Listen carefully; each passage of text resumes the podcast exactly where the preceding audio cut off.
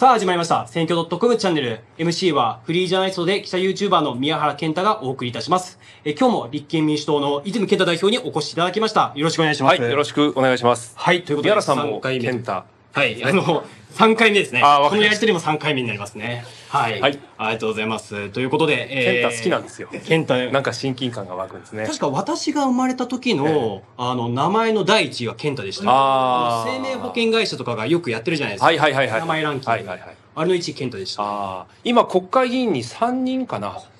で、若林健太、青島健太ええ、泉健太。前は松並健太もいたんですよあはいはいはい。まあちょっといなくなってますよね。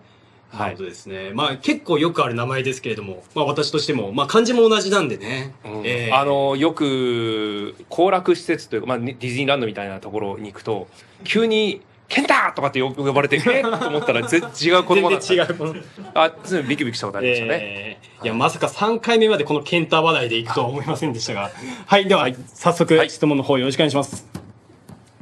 はいはい。8番何番でしょう ?8 番。はい。では、え、8番ですね。あ、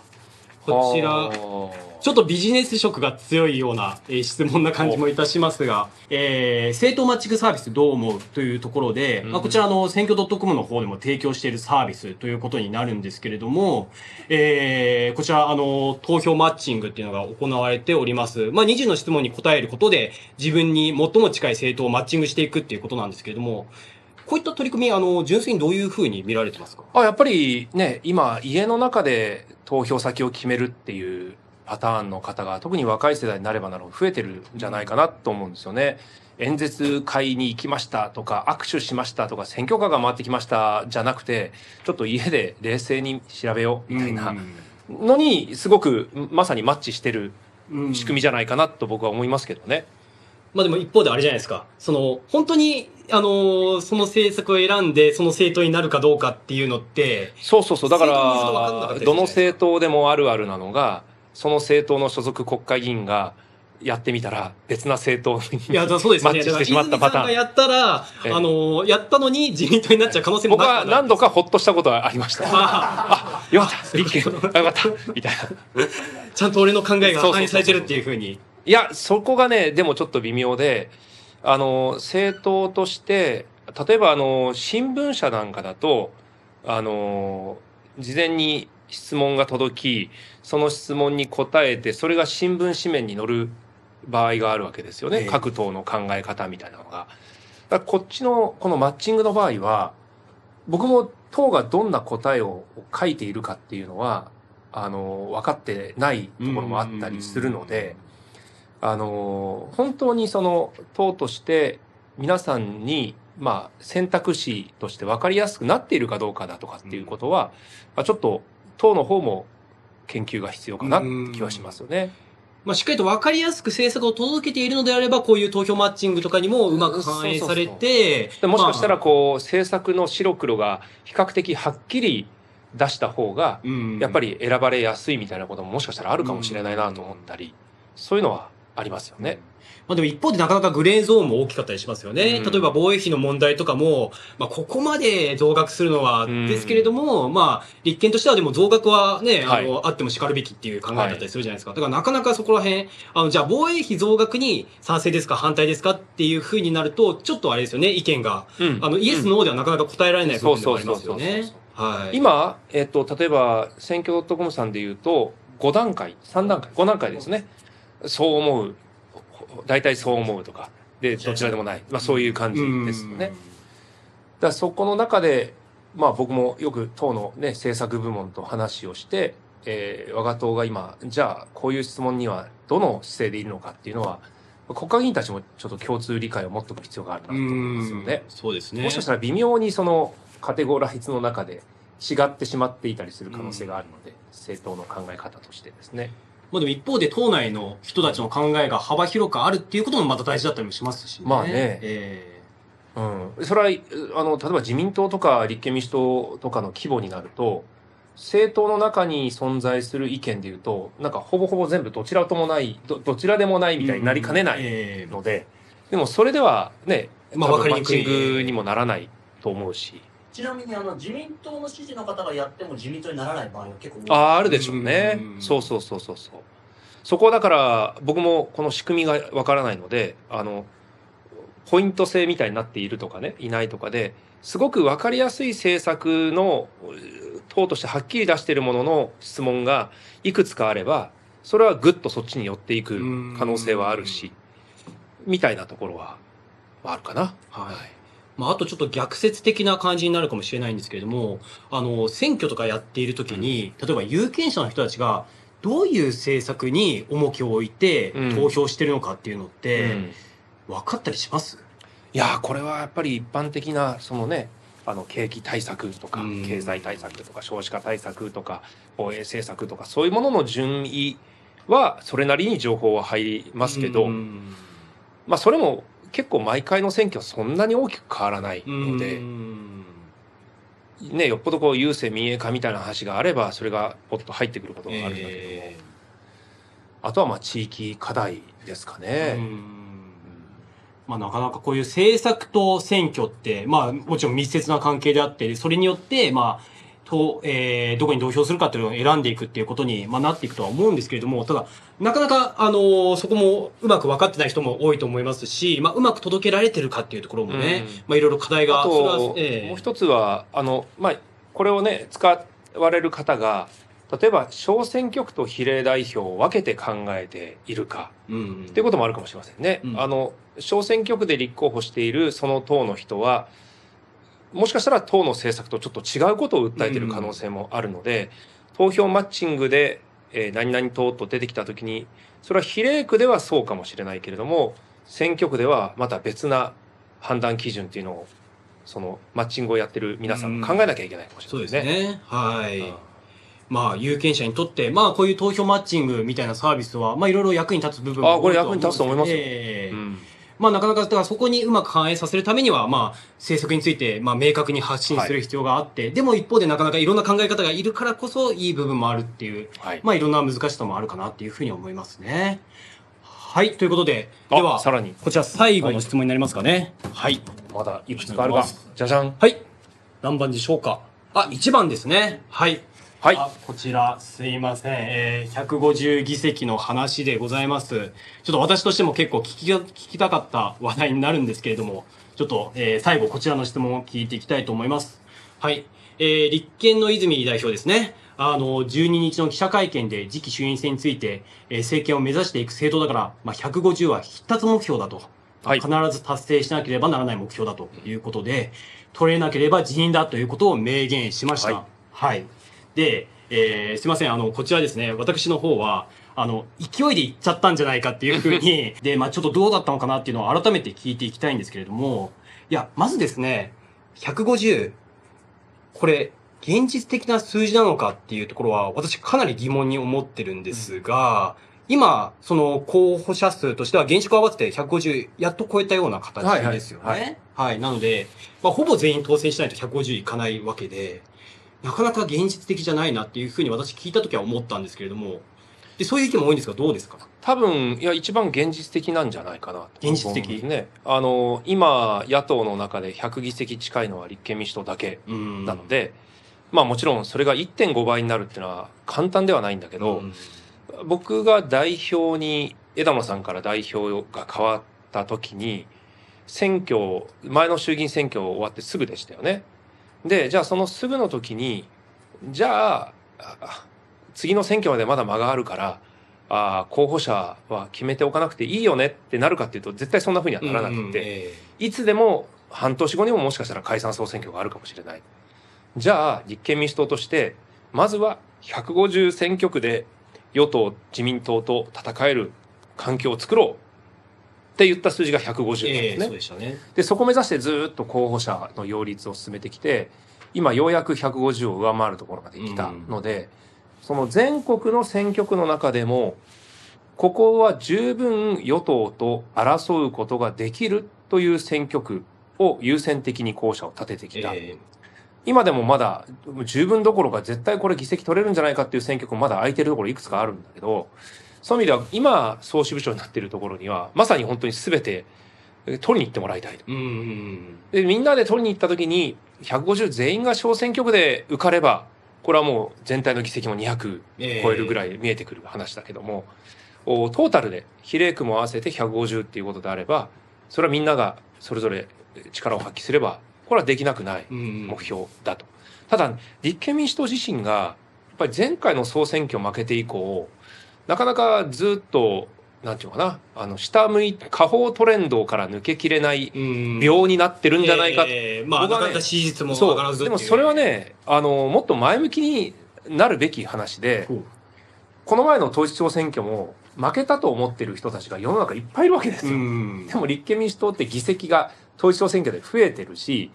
女性も若手議員もむちゃくちゃ増えたんですよ。若手議員は90人増えたし、女性議員は60人も増えたし、結構世代交代も進んだんで、むちゃくちゃ希望を感じていて、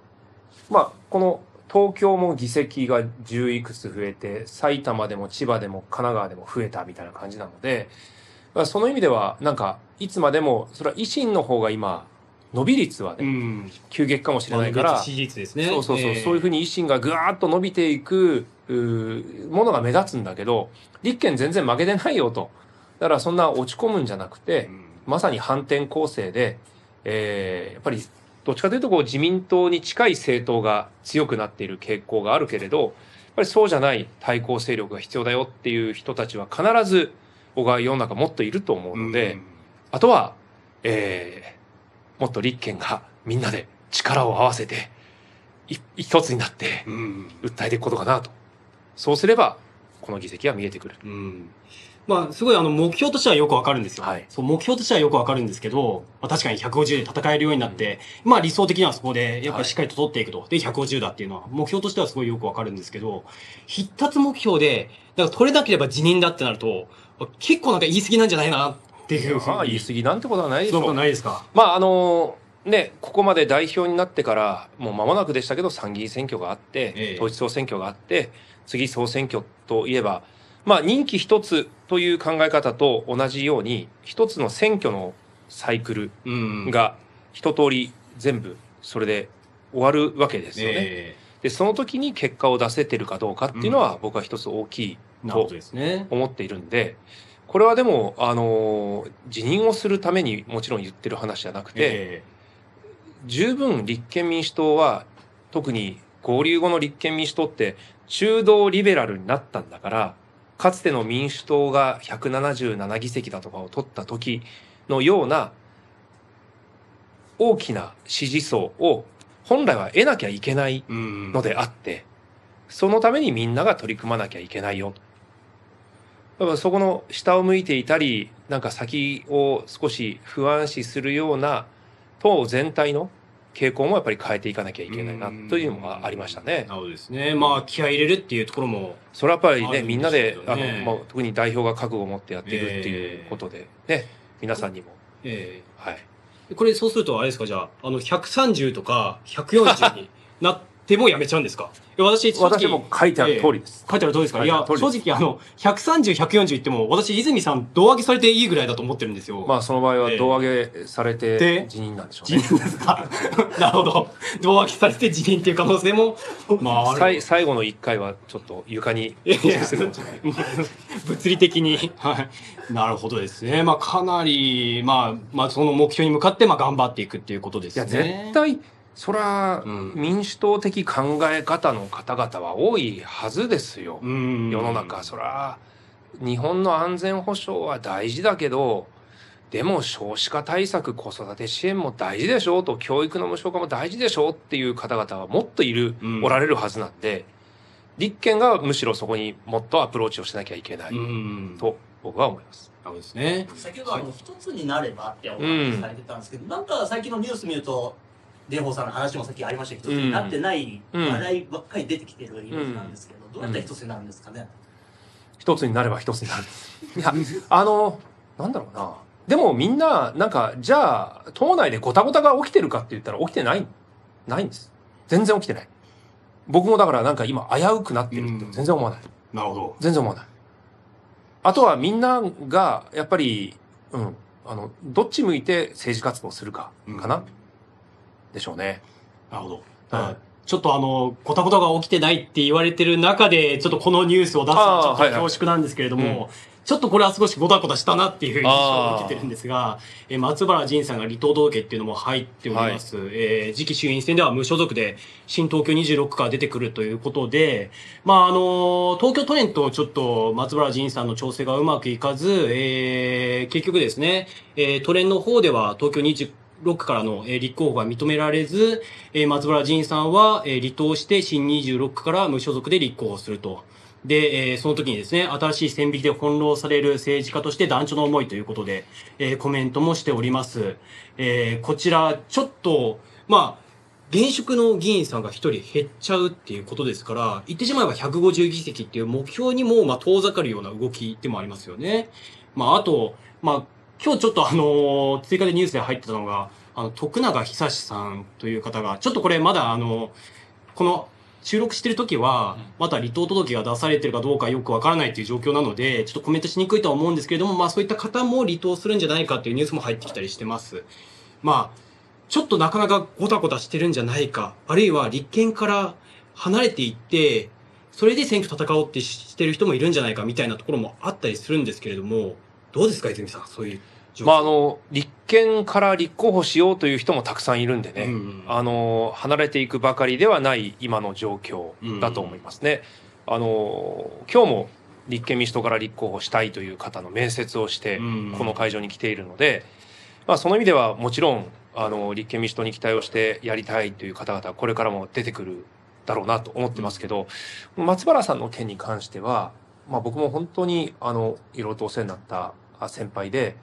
えー小選挙区で勝ってきた方ですから、やっぱり、いて、党党にいていただきたかったなと僕も思っていて、これはもう僕から明確に、あの、東京都連に注意をしました。うん。というのは、立憲民主党の党内、その明文化されたルールがあるわけじゃないんだけども、普通は現職の議員が10増10減で選挙区を変わる場合、現職の人に選択権がある。これが党の基う本ん。です。というふうに我々は共通してやっていると思っていたのだけども、実は東京都連が個別に別なルールを設定していたっていう話になり、そのルールに基づいて松原さんに別な選挙区で出てはどうかというアプローチを続けていたっていうことが、ようやく判明したような状況だったんですよ。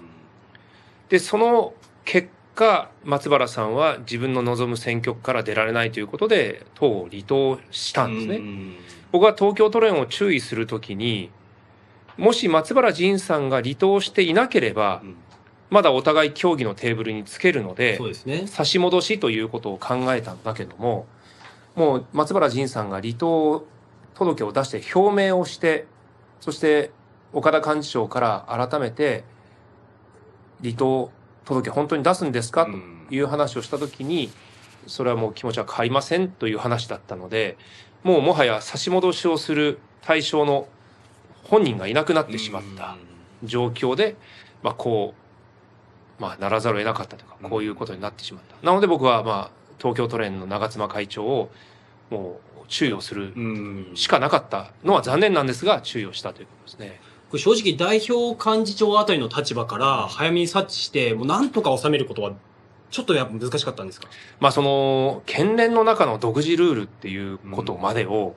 普通はなかなか、まあ設定されてるとも思わないし、それを認知するのもこれは普通大変なことでですね、ちょっとその意味では、あの、なぜこういうことになってしまったのかというのは、本当ただ、松原仁さんは、国会終了までは少なくとも、離党はしたけども、立憲民主党の会派にうん、言ってましたね。ね、入ってましたので、まあ、今後、その野党の立場、とりわけ立憲民主党の立場を背負うのか背負わないのか、あるいはね、他党で出てしまうということになるのかならないのか、うんまあそういうところは、まあ今後なのかなと思いますね。ですね。まあすいません。ちょっとこのお話についてはですね、ちょっと私あの独自取材の方で、ちょっと文春オンラインの方でちょっと記事を書きすぎてしまったところもあったりしたんですけど、あの、まあなかなかこれ難しいのが、まあ松原さんも松原さんでちょっと維新の方々と接近していたっていう背景もあったりしたんですよね。うんで、一方で、まあトレンもトレンで、まあこの新26区の方には、まあ、蓮舫さん立てたいっていう思いもあったりしたっていうのも、まあ、取材でいろいろ聞いてたりするんですけど、うん。だからなかなかこのトレント松村さんの間柄っていうのは、結構深い溝があったっていうふうにも私は、あの、独自の取材で見てるんですよ。なので、まあ、そういった中での離党なのでやむを得なかったかなっていうふうにも思ってるんですけど、じゃあ、そしたらこの新26、結局、どうしますか？あの、立憲としては、こちら、候補者いなくなっちゃいましたけど、松村新人さんが、まあ、出るということですけど、まあ、ね、だからさっき言ったようにど松原さんが会派に所属している中で、今後の政治的スタンスがどうなるのか、ますうんうん。まああとは確かに立憲都連があどう考えていくのか、ええまあ、この両面、両睨みで今やってるんじゃないかとうん。なるほどですね。うん泉さんとしては、ね、それは本来はやっぱり離党していただくべきものではないうん。ことだと思うのでね。でも離党されちゃったので、もうここも立てざるを得ないっていう考えもあります。いや、なので、松原仁さんがどういうスタンスなのかにそれはやっぱり寄ってくるでしょうね。えええあの、もしかしたら、じゃあ、副党はありえないのか、えありえるのか、ええ会派は今後も一緒にやるということなのか、そうじゃないのか、うん。まあ、そういうことの中で、見極めながら、ということですね。立場も考えていくと。ええまあ、当然、その、20新26区に、立憲民主党を応援する方々はたくさんおられますし、うん立憲民主党に候補者を立ててほしいという期待をしてくださっている方もうん。いるはね、当然おりますので、ええはい。そういうもののバランスですね。わかりました。まあ、なかなかちょっと、あのー苦渋の決断もいろいろあっての、なかなか難しい、残念なニュースもあったということですけれども、まあ、そういった中で、まあ、えー候補者はね、150は超えましたから、ええあの、まだまだ増やしていきます。なるほどです最ね。終的には何人？最終的に、まあ、今、目標として掲げてるのは200。ただ、これでもね、あの、過半数を取れるかっていうと、そう簡単ではないというか、う過半数には届いていないので、ただね、あの、政権交代を求める方々もいれば、150は無理だろうなんていう方々もいたり、うん。党内もいろんな様々な意見があるんですけど、まあでも、僕は一歩一歩、政権交代に向けて候補者を増やしていくという、この歩みは変えずにやっていきたいですね。まあ、もう泉さんは150議席いかなかったら辞任だっていうふうにはい。おっしゃってますからね。はい、そうです。はい。もうそこに向けて、もう全力疾走するしかないということで。皆さん、頑張りましょはい。ということでう。ございます。よろしくお願いします。はい。はい。ということで、えー、選挙特別チャンネル3回にわたって、えー、立憲民主党の泉健太代表を、えー、お届けいたしました。はい。ということで皆様、ぜひチャンネル登録、高評価、そしてコメントもよろしくお願いいたします。では、3回にわたって、ありがとうございました。どうもありがとうございました。